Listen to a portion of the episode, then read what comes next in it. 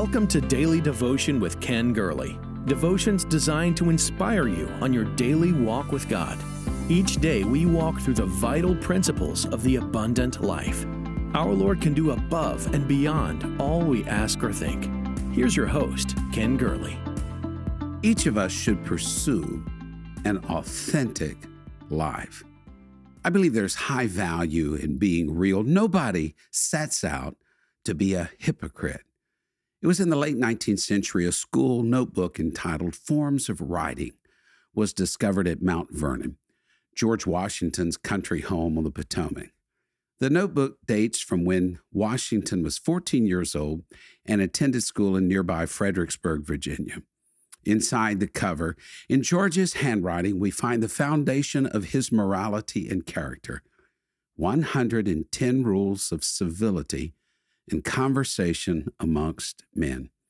In a piece in Atlantic Review magazine, it was said that Washington copied these from the English translation of an old French work from the 13th century, and that these rules had reached beyond that time into Washington's day. Here are the few rules for you speak not when others speak, sit not when others stand, and walk not when others stop. In visiting the sick, do not presently play the physician if you don't know what you're saying. That's still a good advice. Strive not with your superiors in argument, but always submit your judgment to others in modesty. Another, undertake not what you cannot perform, but be careful to keep your promise. Detract not from others, but neither be excessive in commending. And when you speak of God, or his attributes, let it be seriously in reverence and honor and obey your parents. One more labor to keep alive in your chest that little spark of celestial fire called conscience. George Washington. Washington is the president I think we most relate to being authentic, real, no artifice, no mask, no showmanship, just real. He wasn't perfect, he was not without flaws, but he was real. Welcome, everybody, to Daily Devotion. This week, I want to spend some time talking about authenticity and the power of being authentic. Let's start with a curious statement Solomon made in Ecclesiastes, chapter 9 For to him that is joined to all the living, there is hope. For a living dog is better than a dead lion. Let me give you four preliminary observations about that passage. First of all, life is precious. We remember that values are indicated by the word better. Better is a living dog than a dead lion. The obvious message is this it's better to be alive than dead in this situation. It's better to be a living dog than a dead lion. Life is precious. Here's another thing about this passage where there is life, there is hope. It doesn't matter a person's station in life, hope transforms a person. The fact of life is more important than its form. To the ancient Eastern mind, the lion was the symbol of all that was brave and kingly and majestic, while the dog was a contemptible symbol of all that was base. Now, there's no comparison between a living dog and a living lion, but when the lion dies, so does its regal bearing, so does its voice of thunder, its roar, so does its courage. Only the appearance and the form are left behind. Then and only then, it seems, Solomon was right that a living dog is better than a dead lion. Some people value appearance, though, more than reality. Israel had engaged in the sin of being artificial.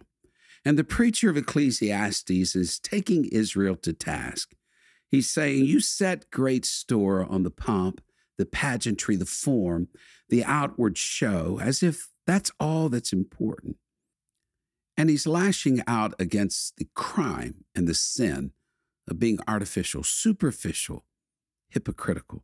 You see, Israel was posturing but their posturing was as empty as a dead lion. It was an age where the sham of appearance became more important than reality. I would say that the sin of being artificial is even more alive today. In politics, we live in the age of sound bites, where the contest is not between character, but between who can coin the best phrase. The cynical amongst us could easily say that the real issue is not character, but appearance in politics. Better is an honest man in office who will vote his conscience than the sham who has no life within. It's true in politics, it's true in outward appearance. People spend great time and money to look good, and looking good is often more important than being good. I've been to places like this from Los Angeles to New York, have it here in Houston as well. A place where you can buy all sorts of things that look like the real thing, but they're not. The Rolexes are fake. The 24 karat gold is 24 karat pyrite, fool's gold. The Montblanc pens are fake. The Chanels, the Gucci's, the Versace's, they're all knockoffs. Now, granted, it's tamed every now and then. Someone's fined, probably somebody goes to jail, but soon they're right back in their usual haunts and on the street corners, peddling and hawking their merchandise again. Because they know something appearance is valued more than authenticity. The same goes for our social life and customs. We see people spending a week or more paycheck to be dressed right for an occasion. But looking the part isn't always being the part. Better to wear something you already have than to sacrifice on life's necessities for a frill. Better is a living dog than a dead lion. People scurrying here and there for what? Periodically, our city hosts home builders associations, giant displays. But if you look into a cabinet, you'll realize there's nothing there. There's no shelves, much less groceries. Look behind a sofa cushion, no cracker crumbs, no evidence of life there. There is a maxim in this age perception is reality. But that's not the case. Many times the perception is nothing more than a dead lion. It goes as well for our church life. It can happen, yes, amongst those that are churchgoers. We have well educated, well mannered, well liked, well dressed, well thought of people, but there may be something missing, like life itself. The question is, and must always be, can these bones live? Better is a heart throbbing with love and excitement than a dry and intellectual religion. Better is a living dog than a dead lion. But I warn you, there is a high cost to becoming real. You may remember the story the Velveteen Rabbit. A little boy gets a special gift in his stocking. He's excited about that little stuffed rabbit at first, but then the toy just goes in the toy box with all of his other playthings. The Velveteen Rabbit is cool with it, though. Most of the toys in the nursery don't want to talk to him, but the wise old skin horse tells him what it's all about and what it's like to be real. He said, See, when a child loves you for a really long time, plays with you, wears you out, then you become real. The rabbit's not too sure about this whole thing, getting worn out part, but he would really like to be real one day. Was one night Nana, the lady in charge of the nursery, gives the boy the velveteen rabbit to sleep with. After that, the boy and the rabbit became best friends. The rabbit's fur starts to wear and his seams are coming apart from too much holding, too much handling, too much love, but he doesn't mind. One day the boy tells Nana that his rabbit isn't a toy at all, it's real. In summertime, the Velveteen Rabbit is playing outside with the boy when a group of wild rabbits come up to him. They want to play with him, but the rabbit can't move because he's just a stuffed animal. Eventually, the rabbits realize that the Velveteen Rabbit isn't a wild rabbit like them at all. And they run away, and it just about breaks the poor little rabbit's heart. Eventually, the boy gets sick with scarlet fever, and the rabbit stays with him in bed until he recovers. But the day before the boy is supposed to leave for the seaside, the rabbit hears that he is going to be burned along with all of the bedclothes, everything in that bedroom. Apparently, he's covered in germs but he's rescued from the burn bin by becoming real. Much later, the boy is out playing in the woods by his house and he comes across some wild rabbits. And one of them looks very familiar. It reminds him of the bunny he used to have before he got sick. Of course, in the story, we know the Velveteen Rabbit has become real and came back to find his special friend who helped him to become real. The lesson of that story once you are real, you can't be unreal again. It lasts for always. I think that has a powerful message to us today. Can I tell you the five costs to becoming real? Becoming real means you die to your personal wishes.